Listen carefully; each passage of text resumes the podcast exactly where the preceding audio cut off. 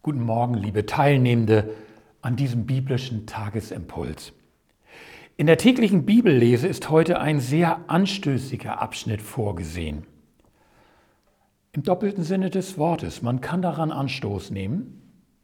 Es kann uns auch zu etwas anstoßen. Bitte lest in Ruhe Hebräer 5, Vers 11 bis 6, Vers 8. Zum Trost vielleicht auch noch Vers 9 dazu und macht euch gern erst eure eigenen Gedanken, bevor ihr weiter zuhört und sucht euch gegebenenfalls auch Hintergrundinfos dazu.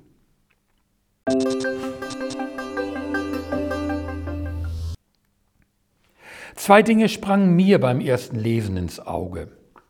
Erstens, in Vers 1 bis 3 zählt der Briefschreiber auf, was für ihn zu den Anfangsgründen des Glaubens gehört.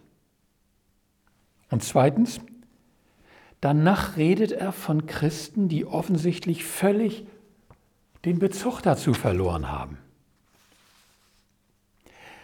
Was sind eigentlich die Anfangsgründe meines Glaubens? Sind sie mir klar? Habe ich einen lebendigen Bezug dazu? Wie verhalten sich meine Anfangsgründe zu den Anfangsgründen, die er aufzählt? Ist mir klar, was er jeweils damit meint?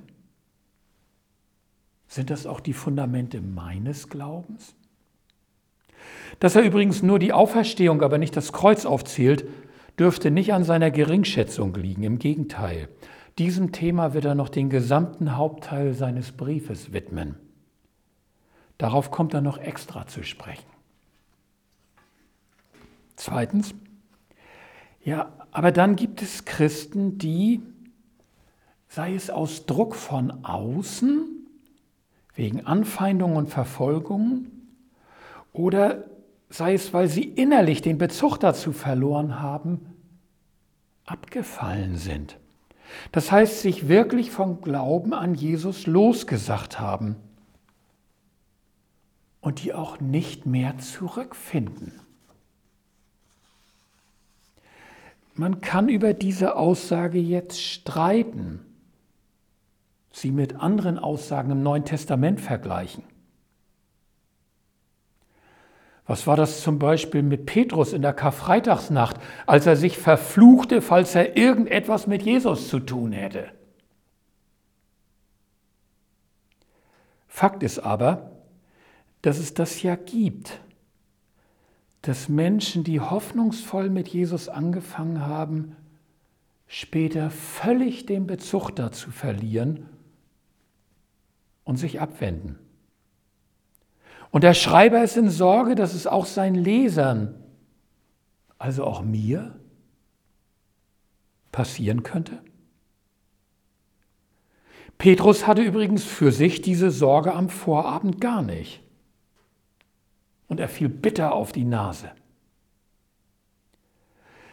Nach dem Lukasevangelium war das, was ihn in dieser Nacht bewahrt und gerettet hat, nicht seine sonstige Treue und Glaubensfestigkeit als Jünger, sondern allein die Tatsache, dass Jesus für ihn gebetet hat. Petrus vertraut auf sich selbst, auf seine Fähigkeiten und seine Treue. Sind das letztlich auch meine Glaubensgrundlagen bis hierhin? Er vertraut auf seine eigenen Fähigkeiten. Er vertraut auf seinen geistlichen Level.